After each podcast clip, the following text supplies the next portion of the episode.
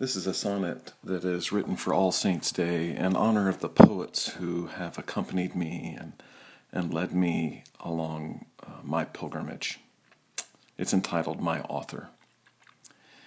Midway upon the journey of my life, lost, having wandered from the straight way, in this world weary with sadness and strife, you became my guide, mio maestro, iatore.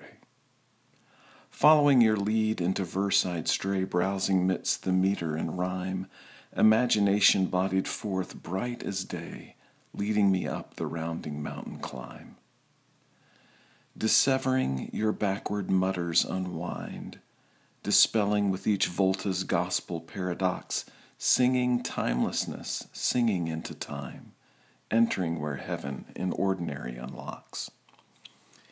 In your spell of song, this pilgrim found a habitation to dwell midst the lyric lines of our words' reconciliation.